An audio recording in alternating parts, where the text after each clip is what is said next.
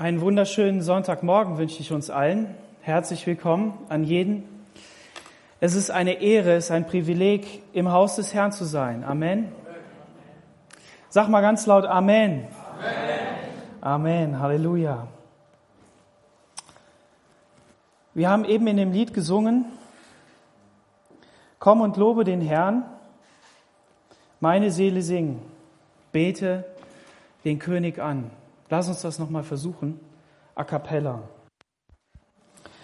Komm und lobe den Herrn, meine Seele sing, bete den König an. Sing wie niemals zuvor, nur für ihn und bete den Nochmal. Komm und lobe den Herrn, meine Seele sing. Bete den König an.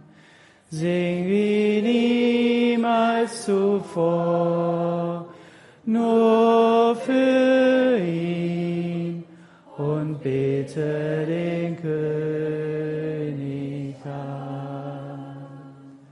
Ja, Jesus, wir sind heute Morgen hier, um dich anzubeten, um dich zu preisen und zu ehren. Du bist würdig, Anbetung anzunehmen. Du bist würdig, jedes Wort des Lobpreises anzunehmen von uns. Herr Jesus, nur dir allein gebührt alle Ehre, nur dir allein gebührt alle Anbetung, denn du bist heilig, du bist vollkommen und gut. Und dein Heiliger Geist ist hier und er befähigt uns, Herr Jesus, zu dir hinzubeten. Du hast es möglich gemacht durch deinen Sieg am Kreuz von Golgatha. Und Heiliger Geist, wir laden dich ein, dass du kommst und dass du die Herzen berührst, jeden Einzelnen und zu jedem Einzelnen sprichst im Namen Jesus. Amen. Amen. Ja, es ist einfach ähm, richtig kraftvoll, wenn wir, wenn wir Gott anbeten mit ganzem Herzen. Es gab mal eine Zeit, in der sind auch Menschen nach Jerusalem gegangen und haben Gott angebetet. Und ähm, da heißt es im Johannes 12, Vers 20, es waren aber einige Griechen unter denen, die zum Fest hinaufgekommen waren, um anzubeten. Und in der Apostelgeschichte, Kapitel 8, Vers 26, da heißt es aber, der, ein Engel des Herrn sagte zu Philippus, steh auf und geh nach Süden auf die Straße, die von Jerusalem nach Gaza hinabführt, die öde ist. Da stand er auf und ging hin, und siehe, ein Mann aus Äthiopien, ein Kämmerer und Mächtiger der Kandake, der Königin der Äthiopier, der für alle Finanzen verantwortlich war, der war nach Jerusalem gekommen, um anzubeten. In der Zeit, in der Jesus auf dieser Erde war, war es in Israel, in Jerusalem eine ganz besondere Zeit. In dieser Zeit reisten viele Menschen dorthin, um den Gott Israels anzubeten.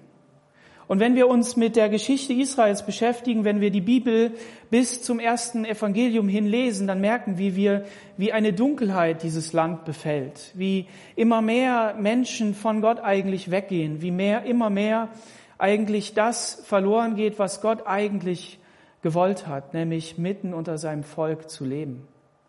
Aber Gott sei Dank gibt es Propheten und diese Propheten haben gesagt, es wird eines Tages einer kommen, der wird dieses Licht wieder zurückbringen.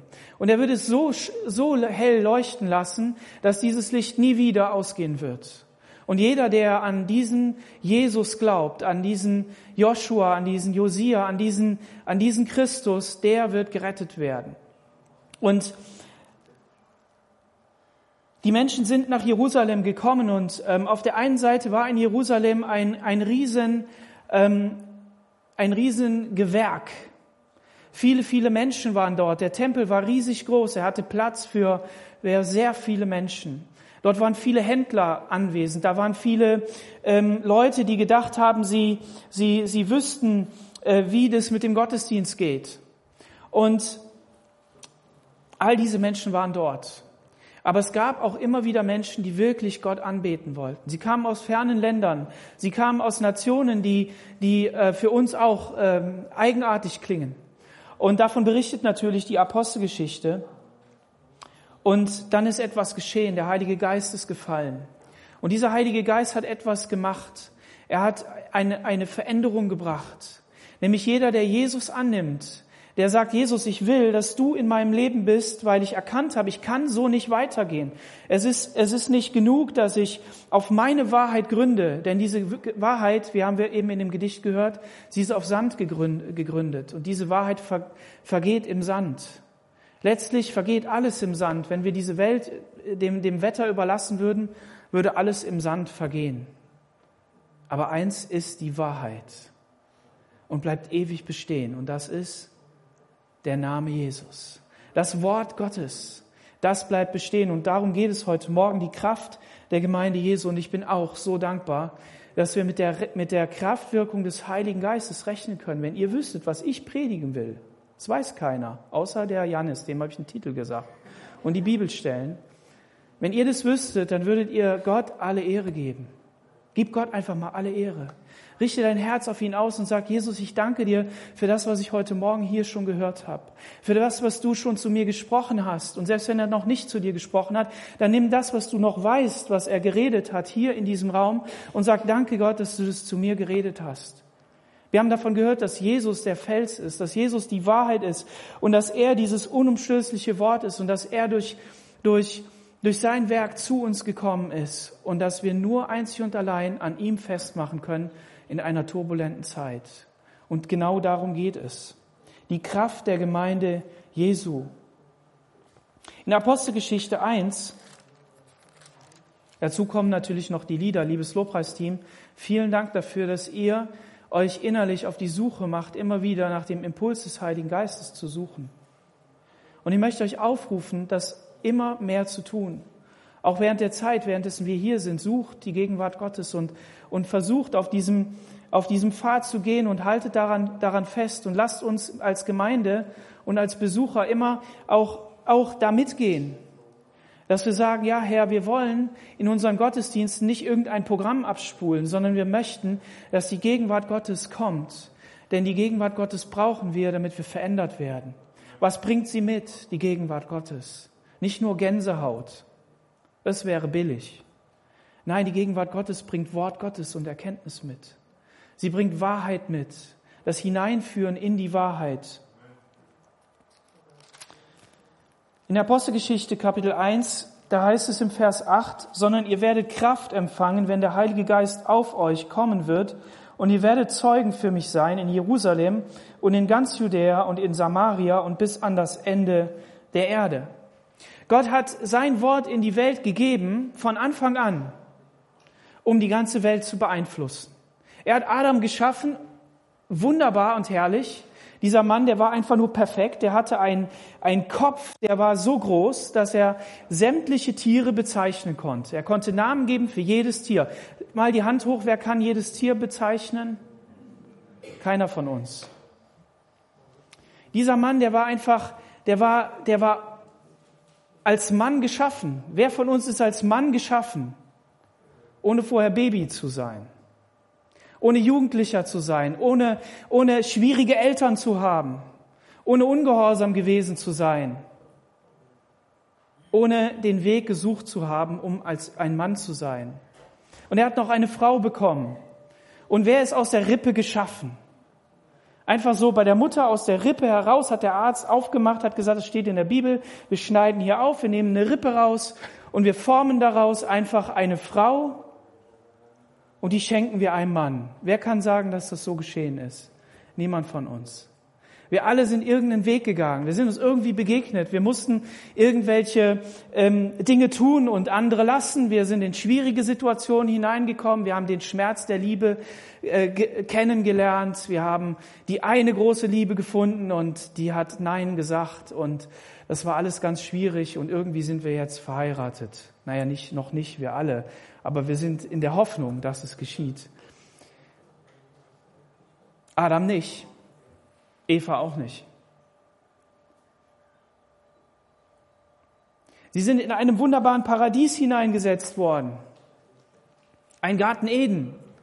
Der erste Tag war ein Tag des Ausruhens, nicht des Arbeitens, des Ausruhens. Alles war vorbereitet, die Früchte waren da, es konnte geerntet werden, es konnte gegessen werden, es war perfekt.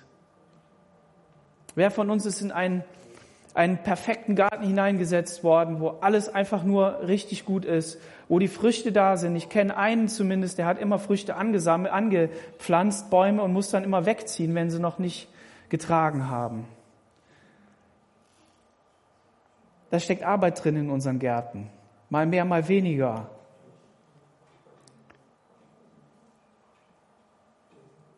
Wer kann sich also jetzt mit Adam und Eva identifizieren? Wer kann sagen, ja, cool, dass Adam und Eva gegeben hat, weil das sind Vorbilder für mich. Weil die wissen genau Bescheid. Keiner von uns. Weil wenn es schwierig kommt, wenn wenn es schwierig wird, wenn die Schwierigkeiten kommen, dann wirst du immer sagen, ja Adam, du hast gut reden. Du hast ja im Garten Eden gelebt. Da war die Temperatur immer angenehm. Du hast auch keinen Sonnenbrand gekriegt, obwohl du nackt warst. Du musstest dich nicht um Klamotten kümmern, sondern du, du, du brauchtest nicht vor dem Kleiderschrank zu stehen, liebe Eva, und zu sagen, ja, was ziehe ich denn jetzt nun wirklich an? Gestern meiner Frau gesagt, ja, greif doch einfach rein, nimm doch einfach was raus. Er sagt die, ja, du, du, du hast ja auch einfach. Ich sage, ja, genau so mache ich das. Nachher hat sie dann was Schönes getragen, da habe ich ihr ein Kompliment gemacht, weil ich es weil ich wirklich so empfunden habe. Es war auch wirklich schön dann. Ja? Also ihr lieben Frauen, lasst uns euch nicht entmutigen von uns. Aber könnte man sich mit Eva vergleichen? Nein. Und unser Gott ist ein Gott, der ist einfach nur phänomenal. Der ist genial. Der hat gesagt, weißt du was? Dieser erste Adam, mit dem kann sich eh keiner vergleichen. Außerdem hat der so viel Mist gebaut, nämlich diese, diesen einen Fehler gemacht, den er nicht hätte tun sollen und damit die ganze Welt in den Ruin getrieben, ins Elend gestoßen. Und die müssen jetzt damit kämpfen. Ich mach was. Ich werde einen schicken und das ist der neue Adam. Und dieser neue Adam, der wird nicht in ein Paradies hineingeboren. Der wird nicht einfach nur eine Frau bekommen aus der Rippe des Mannes. Der wird nicht nur einfach irgendwie gut verwöhnt gewesen sein, sondern den werde ich als schreiendes, plärrendes Baby in diese Welt senden. Dem werde ich Eltern geben, die schwierig sind. Jesus, warum bist du abgehauen? Das geht aber nicht. Ja, ich bin da gewesen, wo mein Vater war. Ja, meinst du, die Eva, äh, die, die Eva sag ich schon, die, die Maria und der, und der Josef, die haben das so cool gefunden. Die waren auch Eltern. Ja, dann heißt das dann immer so schön, Maria behielt alle Worte in ihrem Herzen. Und das ist auch gut so. Ihr lieben Mütter, seid erfüllt mit dem Heiligen Geist. Schaut, dass euer Tank voll ist, dass ihr überfließt mit dem Heiligen Geist damit ihr die Worte eurer Kinder im Herzen behalten könnt, wenn sie Dinge sprechen, die von Gott kommen. Jesus sagt einmal, aus dem Mund der Kinder habe ich mir ein Lob bereitet.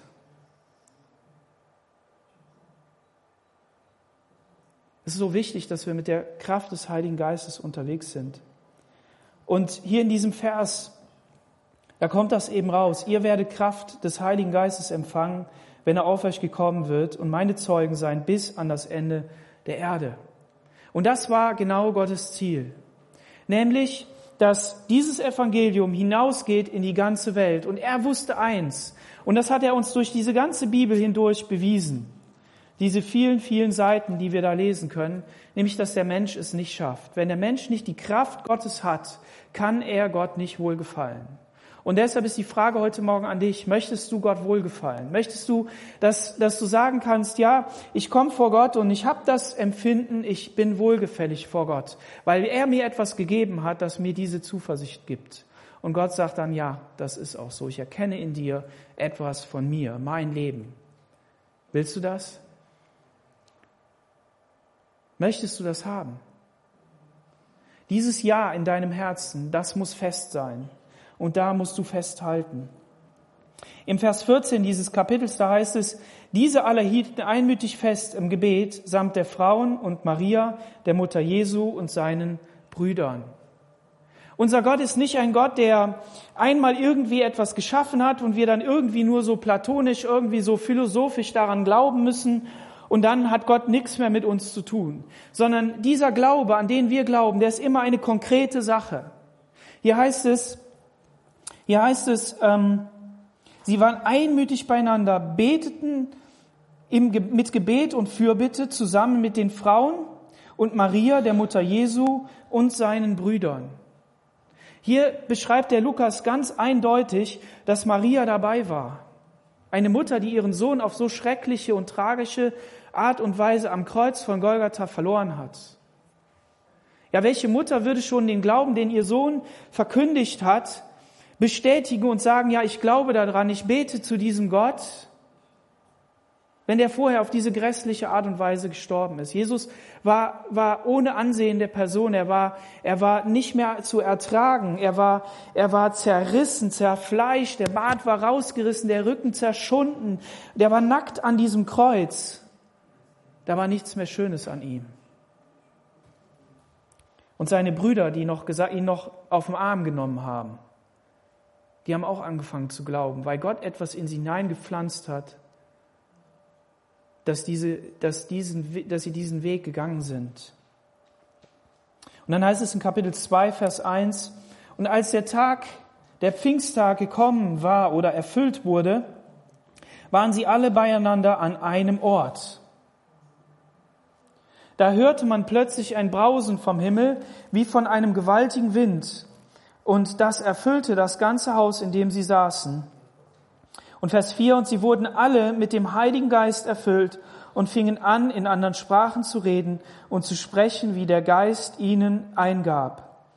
Es ihnen eingab, bis hier erstmal. Sie waren gemeinsam an einem Ort. Wenn wir diese ersten Kapitel anschauen, wenn wir die Apostelgeschichte anschauen, dann fällt uns immer wieder auf, die Einheit wurde gesucht, die Gemeinsamkeit wurde gesucht, das gemeinsame sich treffen wurde gesucht. Aber was hat dieses Treffen ausgemacht? Dieses Treffen hat etwas Besonderes ausgemacht. Es war nicht nur einfach, komm, wir treffen uns, wir werden heute Käse essen.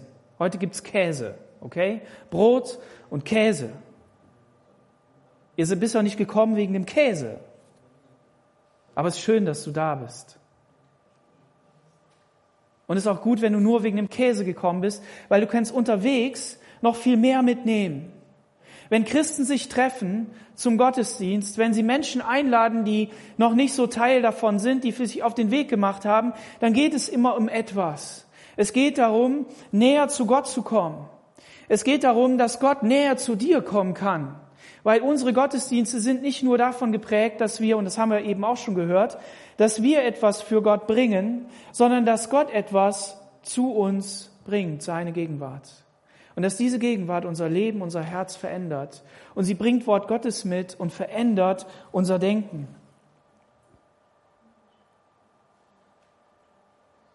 Gestern ähm, mussten wir natürlich Blumen gießen.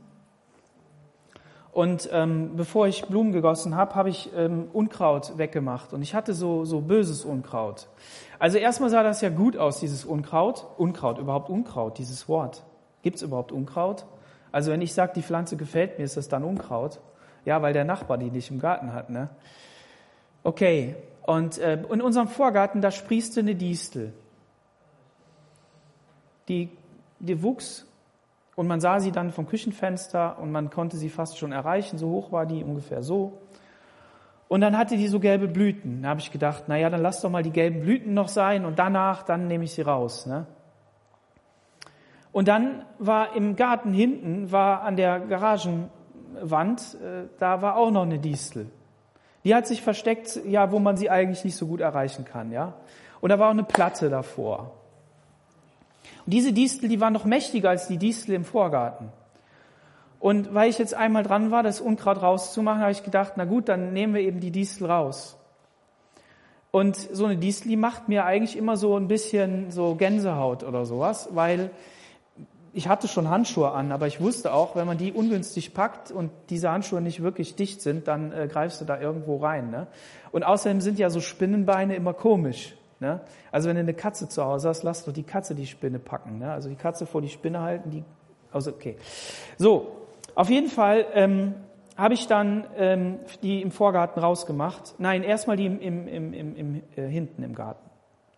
So, und um dem da ein bisschen beizukommen, habe ich ein Messer genommen oder so eine Gartenschere, nee, eine Gartenschere und habe diese Diesel geschnitten.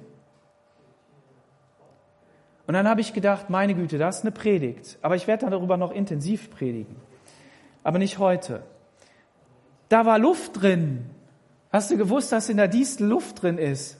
Die kommt gewaltig daher, aber da ist nichts drin. Ne? So ein Durchmesser, ne?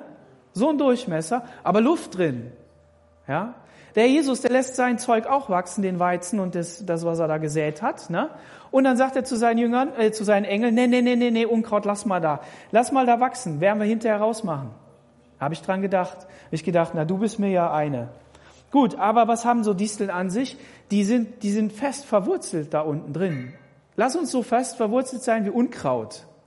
Weiß nicht, ob das der richtige Vergleich ist. Aber ich stelle immer wieder fest, Unkraut ist nicht so einfach rauszuziehen. Zieh mal den Löwenzahn da raus. Wenn du ungünstig packst, hast du nur die Blätter.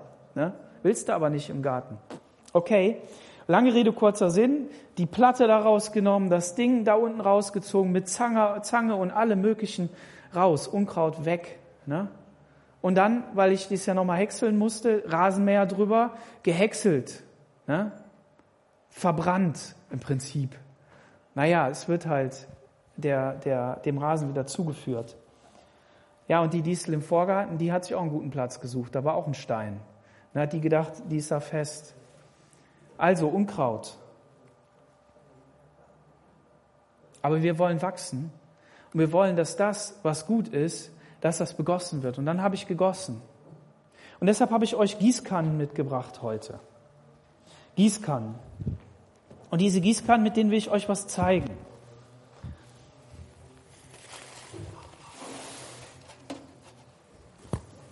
Schaut mal, meine Tochter hat gemeint, ich könnte auch diese Gießkanne noch mitnehmen. Also jeder, der ja einen Garten hat, der, der weiß, dass ähm, wenn er diese Gießkanne benutzt, dann äh, muss er lange gießen. Ne? So, weil diese Gießkanne natürlich da kommt nicht viel raus und ist auch irgendwie komisch. Und dann kann man natürlich so eine Gießkanne nehmen ne? und kann mit der gießen. Das funktioniert. Gestern noch einen Trick gelernt. Der ist cool, den verrate ich euch gleich. So. Und dann hat man diese Gießkanne hier. Das ist eine schöne Zinkgießkanne, die ist teuer. Zumindest habe ich mal eine teure gesehen. Ähm, Gut, da gibt's natürlich Köpfe dafür, ne? Kann man dann, kann man dann so gießen, ne? Aber man kann natürlich auch hier das abnehmen und dann, dann gießt man so. Da kommt natürlich ein gewaltiger Schwall bei raus und ich stelle immer wieder fest, siebeneinhalb Liter sind hier. Die wird schnell leer. Aber wisst ihr was? Ich glaube, ich glaube etwas. Ich glaube, unser Herr Jesus, der hat nicht so eine Gießkanne hier. Mit lebendigem Wasser. Ja, ja doch, für so ganz kleine Pflänzchen, so ein ganz kleines Pflänzchen im, im lieben Garten Gottes, ne? wenn die so gerade im kleinen Töpfchen sind, da vielleicht so, weil wenn du da mit so einer riesen Kanne kommst, da schwimmt es ja weg. Wunder dich also nicht, wenn nicht so viel Kraft Gottes da ist, vielleicht will er nur ein bisschen geben, damit du nicht gleich weggeschwemmt wirst.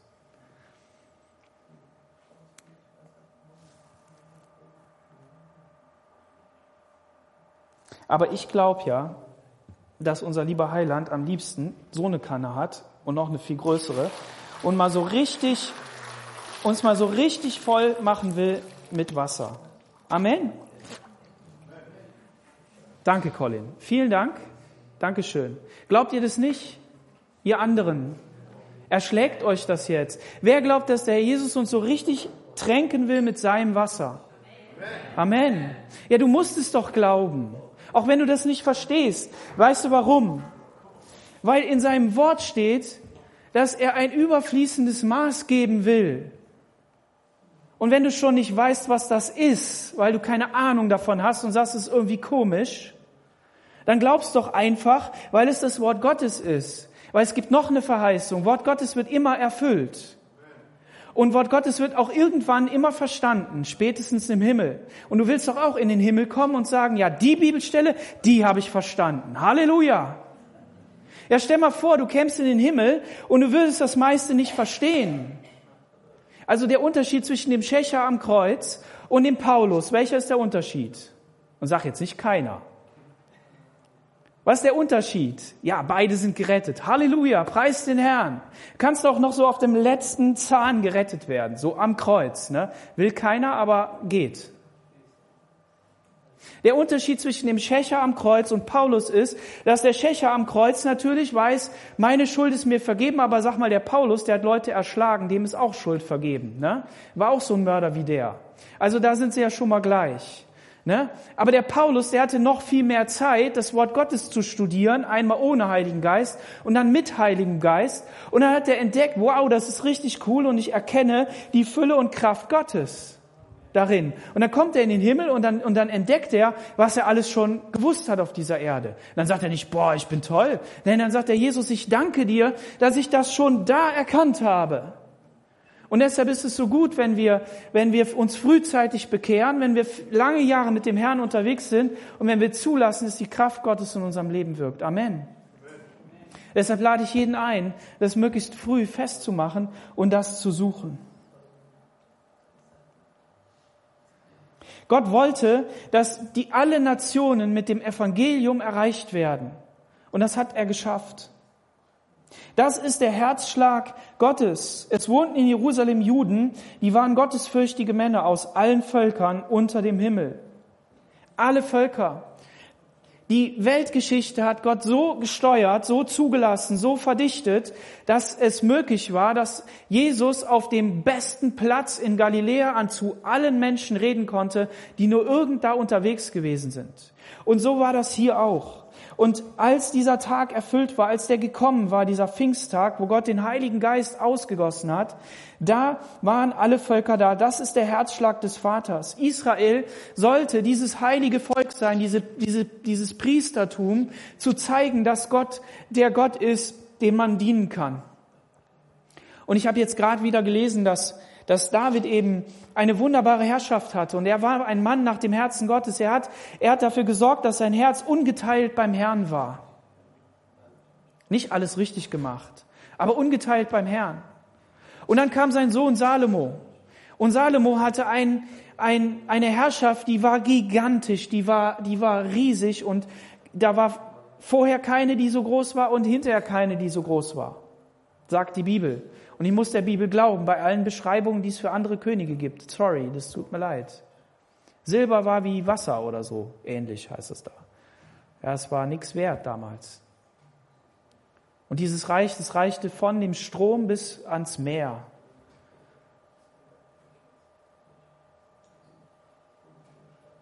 Und dann ist Salomo losgelaufen, 40 Jahre lang, so wie sein Vater David. Und leider hat er schlapp gemacht auf den letzten Metern. Da ist es nämlich, als er alt geworden war, da neigte sich sein Herz zu seinen Frauen oder seine Frauen neigten sein Herz zu ihren Göttern, besser gesagt. Und wenn man sich dann mit den Göttern beschäftigt, die dort waren, das willst du nicht wissen, was die gemacht haben. Also nein, die Menschen diese Dämonen, die dahinter sind, was die gemacht haben. Unglaublich. Und wenn man dann liest, wie das Reich Israel zerfällt, letztendlich, in Israel und Judäa, in die zehn Stämme und, das, und die zwei, aber wie diese zehn eigentlich nicht mehr auf den grünen Zweig kommen, ja, da sind noch mal ein paar Zwischentöne. Gott kümmert sich darum, aber es ist doch irgendwo, es, es zerfällt. Und das ist das, was wir nicht wollen sondern wir möchten, dass Gottes Geist uns erfüllt, dass immer wieder nachgetankt werden, immer wieder neu begossen wird. Und das, das dürfen wir jeden Tag. Gottes Gnade ist jeden Tag neu. Jeden Morgen ist seine Gnade. Wenn du am Tag vorher ins Bett gegangen bist und die Gnade Gottes nicht so gespürt hast und gemerkt hast, irgendwas ist komisch heute, dann sei doch dankbar, dass du ein Mensch bist und dass du schlafen darfst. Darfst dich nämlich hinlegen und dann darfst dich auf das Wort Gottes stellen am nächsten Tag. Und jeden Tag neu ist seine Gnade. Jeden Tag ist seine Gnade neu. Das darfst du aussprechen.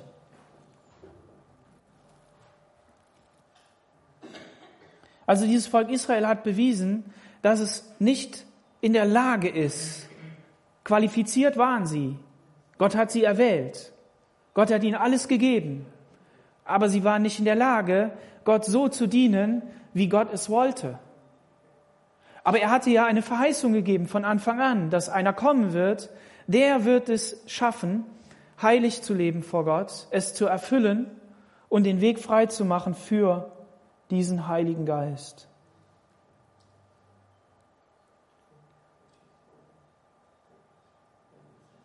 Und Gott ist auch nicht so einfach. Ich habe eben gesagt, unser Gott ist nicht so ein, so ein, ähm, so ein allgemeiner Gott, wie die anderen Völker haben. Es geht um seine Ehre, ja, es geht auch um die Ehre dieser anderen Götter. Ja, okay, alles klar, geschenkt. Haben dann Könige versucht, haben gesagt, okay, diese Leute, die da wohnen, die wohnen in den Bergen, lass uns mal irgendwie überlegen, unsere Kriegstaktik anpassen, dass wir ein bisschen bergmännisch werden und dann können wir die vielleicht kriegen. Gott hat diesem Volk immer wieder gesagt, wegen meiner Ehre, deshalb äh, gebe ich euch nicht auf und so weiter. Da ist Gott nicht anders als die anderen auch. Aber er ist in einer Sache definitiv anders.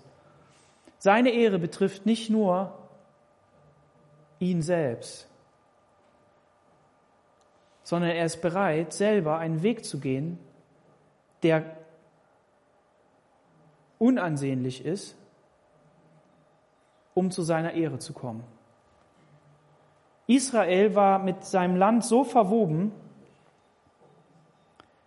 dass wenn sie im Segen waren, dann hatten sie ertragreichen Überfluss. Bis hin zum Wein. Wein braucht lange, bis er dann da irgendwie da ist. Immer ein Zeichen davon, dass Frieden da ist. Aber Gott schafft es, andere Völker zu befähigen, Israel platt zu machen, in die Gefangenschaft zu führen, damit seine Ehre erhalten bleibt. Ist es nicht ein genialer Gott? Warum? Weil er das aushält. Weil er diesen Weg mitgeht. Weil er sagt, mir ist es, ich verstoße euch nicht, und wenn dann nur für kurze Zeit und dann nehme ich euch wieder. Weil ich bin treu. Ich bin derjenige, der die Treue mit ins Spiel bringt. Und all das ist ein prophetisches Zeichen auf wen? Auf Jesus. Er ist diesen Weg gegangen. Er hat gesagt, ich gehe diesen Weg für dich und nehme alles Leid dieser Welt auf mich, damit ich dich nicht mehr bestrafen muss, werde ich zum Fluch, werde ich zur Strafe und nehme das auf mich, damit alle Völker erreicht werden. Im Vers 15, da heißt es, denn sie sind nicht betrunken, es ist ja auch noch nicht Zeit zum Trinken, sondern das ist, was durch den Propheten Joel gesagt wurde, Joel 3, 1 bis 5. Und es soll geschehen in den letzten Tagen, spricht Gott, da will ich ausgießen von meinem Geist auf alles Fleisch. Und eure Söhne und eure Töchter sollen Weissagen, eure Jünglinge sollen Gesichter sehen und eure Alten sollen Träume haben. Und auf meine Knechte und auf meine Mägde will ich in jenen Tagen von meinem Geist ausgießen und sie sollen Weissagen. Und ich will Wunder tun oben am Himmel und Zeichen auf der Erde, Blut und Feuer und Rauchdampf. Die Sonne soll in Finsternis verwandelt werden und der Mond in Blut, ehe der große und herrliche oder schreckliche Tag des Herrn kommt. Und es soll geschehen, wer den Namen des Herrn anrufen wird, der wird gerettet werden. In den letzten Tagen.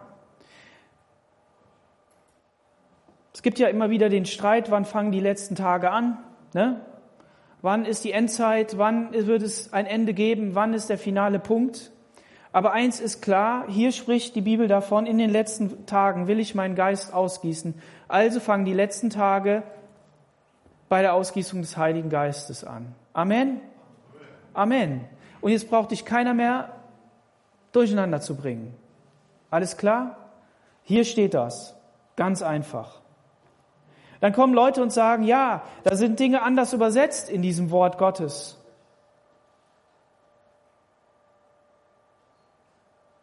Da gebe ich gleich eine Antwort. Auf alles Fleisch. Ich will meinen Geist auf alles Fleisch ausgießen. Gott möchte, dass alle Menschen mit dem Heiligen Geist erfüllt werden. Im Alten Testament war dieser Heilige Geist nur für besondere Menschen ähm, ausgesucht. Und die wurden erfüllt, die wurden gesalbt, die wurden eingesetzt, die hat Gott erwählt, denen hat Gott etwas Besonderes offenbart, Königtum, Priesterschaft und Prophetendienst. Und hier und heute sagt Gott, ich möchte jedem in diese Lage bringen. Ich möchte jeden in diese Position bringen. Und es heißt im 2. Petrus 1, Vers 20, da heißt es, und das sollt ihr von allen wissen, dass keine Weissagung der Schrift, nee, das ist nicht der Vers, den ich wollte. Ihr seid ein heiliges Geschlecht, ein königliches Geschlecht, ein heiliges Priestertum. Das ist, das ist das, was ihr seid. Alle, alle miteinander. Und darum möchte ich heute Morgen etwas sagen. Es geht nicht um Pastoren. Es geht nicht um Älteste. Es geht nicht um Diakone. Es geht nicht um irgendwelche Kleriker, es geht nicht um irgendwelche Theologen, es geht nicht um irgendwelche Leute, die eine besondere Berufung für einen besonderen Dienst haben, die eine besondere Gabe haben. Darum geht es nicht. Sondern es geht um jeden einzelnen von euch, dass ihr dass ihr von königlichem Geschlecht seid, weil ihr Gottes Kinder seid, dass ihr zu Priestern eingesetzt werdet für eine Welt, die stirbt und dass ihr Propheten seid in eurem, an eurem Platz, um das Wort Gottes in Weisheit zu verkündigen. Darum geht's. Und Gott hat dann obendrauf noch gesetzt, dass er besondere Gaben vergibt, dass er besonders jemanden befähigt, etwas zu tun. Und niemand von diesen besonderen Leuten sagt von sich selber, ich bin ein Prophet ich bin ein Apostel, sondern das sieht man.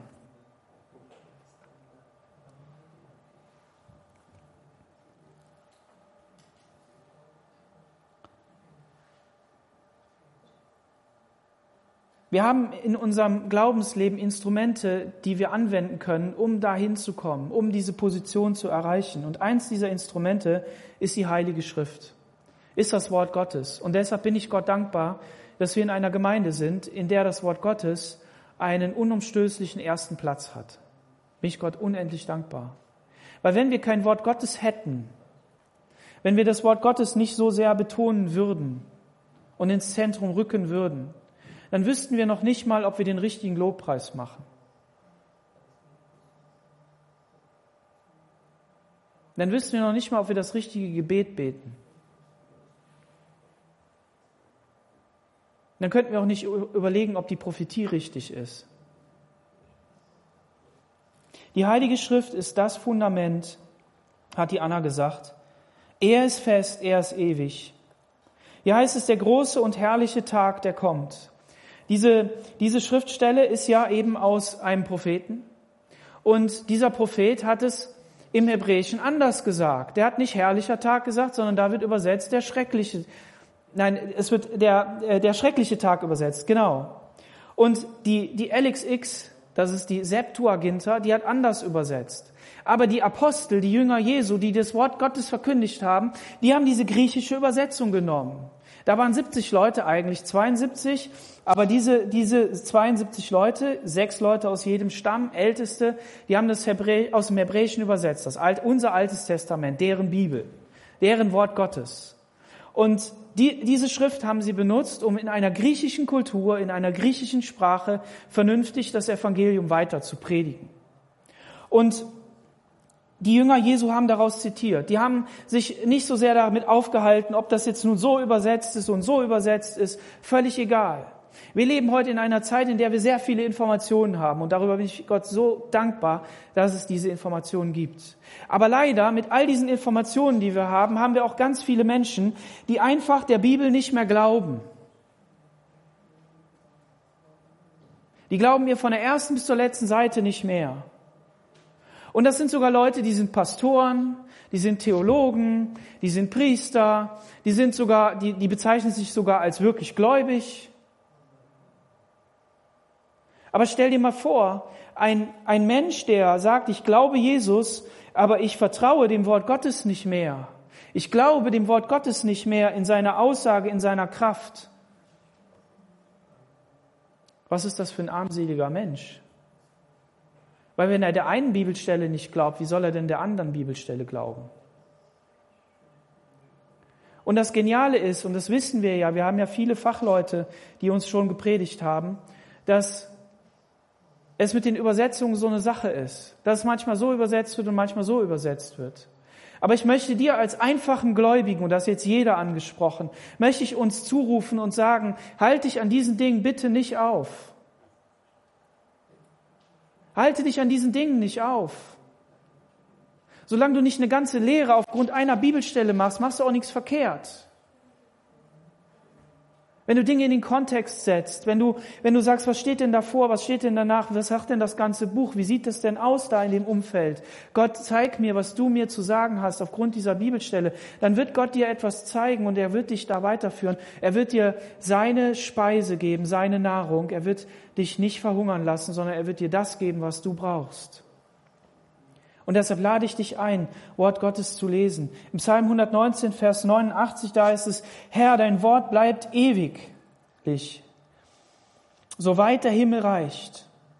Und Vers 160, dein Wort ist nichts als Wahrheit.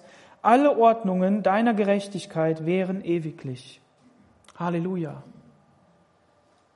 Und damit sagt dieser Psalm, dass das Wort Gottes die Wahrheit ist und ewig besteht. Und im, im äh, 2. Timotheus 3, Vers 16, da heißt es, denn alle Schrift von Gott eingegeben ist Nütze zur Lehre.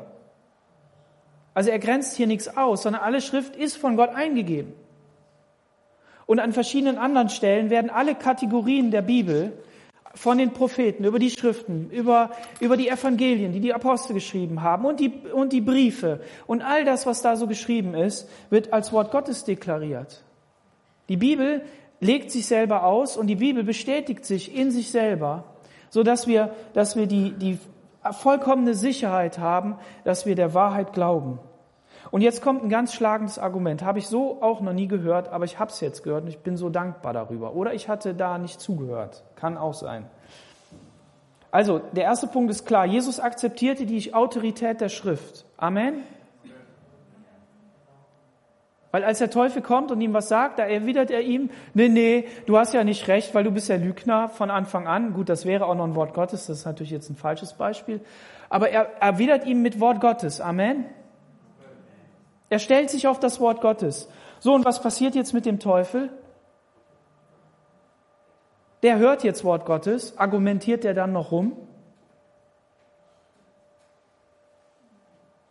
Ja, ich hätte jetzt gerne genauso ein schnelles Nein wie das erste Ja.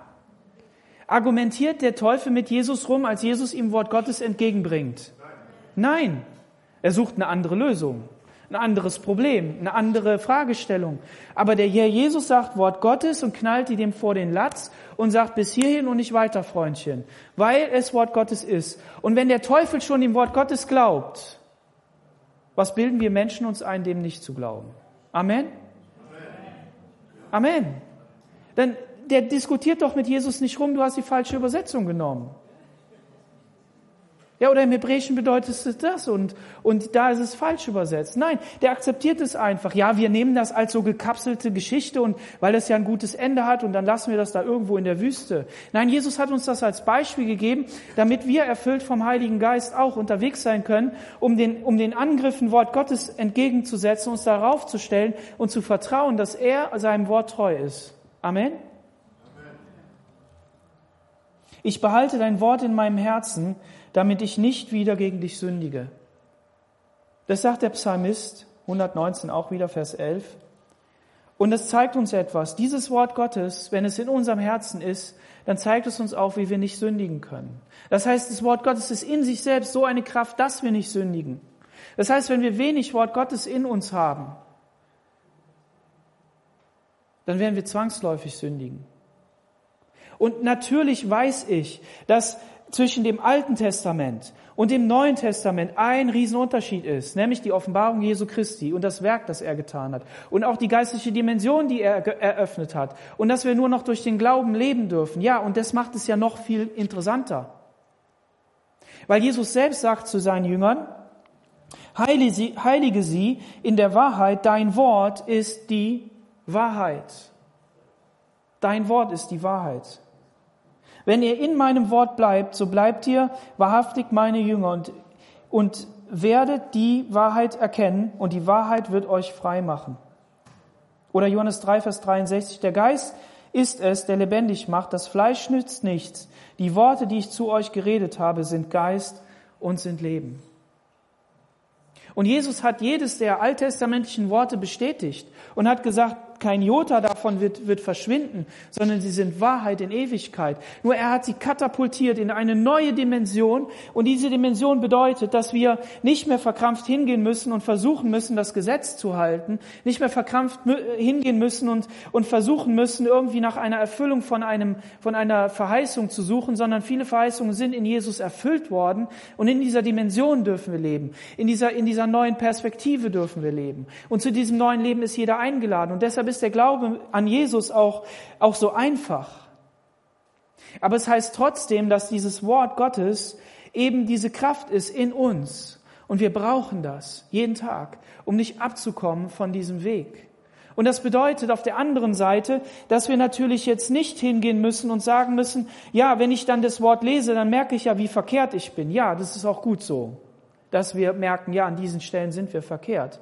Aber wir brauchen uns jetzt nicht mehr aus eigener Kraft anzustrengen und zu sagen, ja, wir müssen uns aber irgendwie verbiegen, dass wir das hinbekommen, sondern wir müssen jetzt einfach nur zu Jesus gehen und sagen, Herr, ich nehme das im Glauben an und ich weiß, die Kraft des Heiligen Geistes, die darf in meinem Leben so viel zunehmen, dass du mich veränderst durch die Veränderung meiner Gedanken, durch die Veränderung, die dein Wort Gottes mit mir, mit sich bringt. Warum? Zu, nicht zuletzt, weil es im Johannes 1 heißt, dass er dieses Wort ist. Das Wort wurde Fleisch und wohnte unter uns und wir sahen seine Herrlichkeit. Amen. Und den zweiten Punkt, und dann komme ich zum Ende, das ist, dass wir im Gebet bleiben müssen. Im Gebet, im Reden mit Gott, im Gebet drücken wir die Beziehung zu Gott aus. Wir, wir, wir sind in dieser Kommunikation, in diesem, in diesem Reden. Und wir wissen natürlich auch, dass, dass, ähm, dass wir eigentlich permanent zu jeder Zeit im Gebet sein können, im, im Gespräch mit Gott, weil Gottes Geist da ist. Aber es ist doch gut, auch sich Zeiten zu nehmen, indem wir sagen, so, und jetzt schließe ich ab. Und jetzt jetzt, jetzt bin ich für mich und hier bete ich einfach mal zu Gott und trage mein Herz vor ihn, meine Gedanken, die Dinge, die er in mich hineingelegt hat und, und rede mit ihm. In Philippa 6, 4, Vers 6, da heißt es, sorgt euch um nichts, sondern in allen Dingen lasst eure Bitten im Gebet und Flehen mit Danksagung vor Gott kund werden. Im Gebet und Flehen mit Danksagung vor Gott kund werden. Matthäus 6, sorgt euch nicht, trachtet zuerst nach dem Reich Gottes Römer 8, Vers 15, ihr habt nicht den Geist der Knechtschaft empfangen, sondern ihr habt den Geist der Kindschaft empfangen, durch den rufen wir aber, lieber Vater. Und in diese wunderbare Beziehung lade ich jeden ein. Heute Morgen ist dieser Punkt, ist diese Zeit, an der du sagen kannst, ja, ich möchte auch in eine Papa-Beziehung zum Vater im Himmel kommen. Ich möchte, dass dass mein Herz zur Ruhe kommt an den Punkten, wo es so rumflattert, wo es so, wo es so hektisch ist. Ich möchte einfach in den Schoß des Vaters kommen und sagen, ich will zur Ruhe kommen, zu dem Frieden, den du geben kannst. Und den möchte Gott geben. Wenn aber jener kommt, der Geist der Wahrheit, wird er euch in alle Wahrheit oder in die ganze Wahrheit leiten, denn er wird nicht aus sich selber reden, sondern er wird hören, wird, was er, was er hören wird, das wird er reden und was zukünftig ist, wird er euch verkündigen. Wir brauchen das, was zukünftig ist. Wir brauchen diese Wegweisung, wir brauchen dieses Gespräch mit Gott. Und deshalb ist es so unendlich wichtig, dass wir uns wirklich danach ausstrecken, den Geist Gottes in uns zu haben, zu sagen, Herr Jesus, ich brauche deinen Heiligen Geist in meinem Leben. Und warte nicht darauf, dass irgendetwas Besonderes geschieht. Wir haben letzten Sonntag, wenn ich mich recht erinnere, diese, diese Weissagung gehabt, diese Prophetie, dass manchmal kommt es so, manchmal kommt es so. Manchmal empfinden wir etwas, manchmal empfinden wir nichts. Aber wir dürfen uns danach ausstrecken. Wir wollen dem Heiligen Geist Raum geben. Raum geben. Und am besten tun wir das, indem wir den Vater anbeten.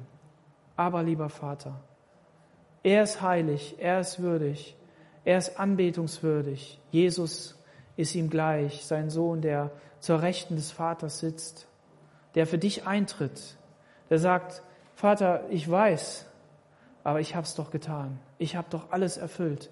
Komm, lass uns ihm helfen. Heiliger Geist, geh noch mal, greif ihm unter die Arme. Und das ist unser Gott. Er will sich um deine Probleme kümmern. Er möchte mit dir im Alltag gehen. Er möchte, dass du nicht alleine umherirrst, sondern er möchte dein Gott sein, dein Vater sein. Und er ist ein mächtiger Gott. Er wirkt in dieser Welt. Und wenn wir eins glauben, wir müssen ja alle möglichen glauben, den ganzen Nachrichten, die kommen von verschiedenen Seiten und die sehen alle unterschiedlich aus. Und dann sehen wir die, die sogenannte Realität aber eins müssen wir glauben. Gott ist im Regiment. Er ist in Kontrolle. Und auch wenn es schwierig werden wird, irgendwann mal vielleicht oder auch jetzt, eins ist die Verheißung. Er ist bei dir. Er will bei dir sein. Lade ihn ein. Sag Gott, ich will mich auf den Weg machen. Stress dich nicht. Indem du verkrampft versuchst, ein Christenleben zu leben sondern lade Gott einfach ein, die Veränderung in dir zu bewirken. Amen. Lass uns gemeinsam aufstehen und beten.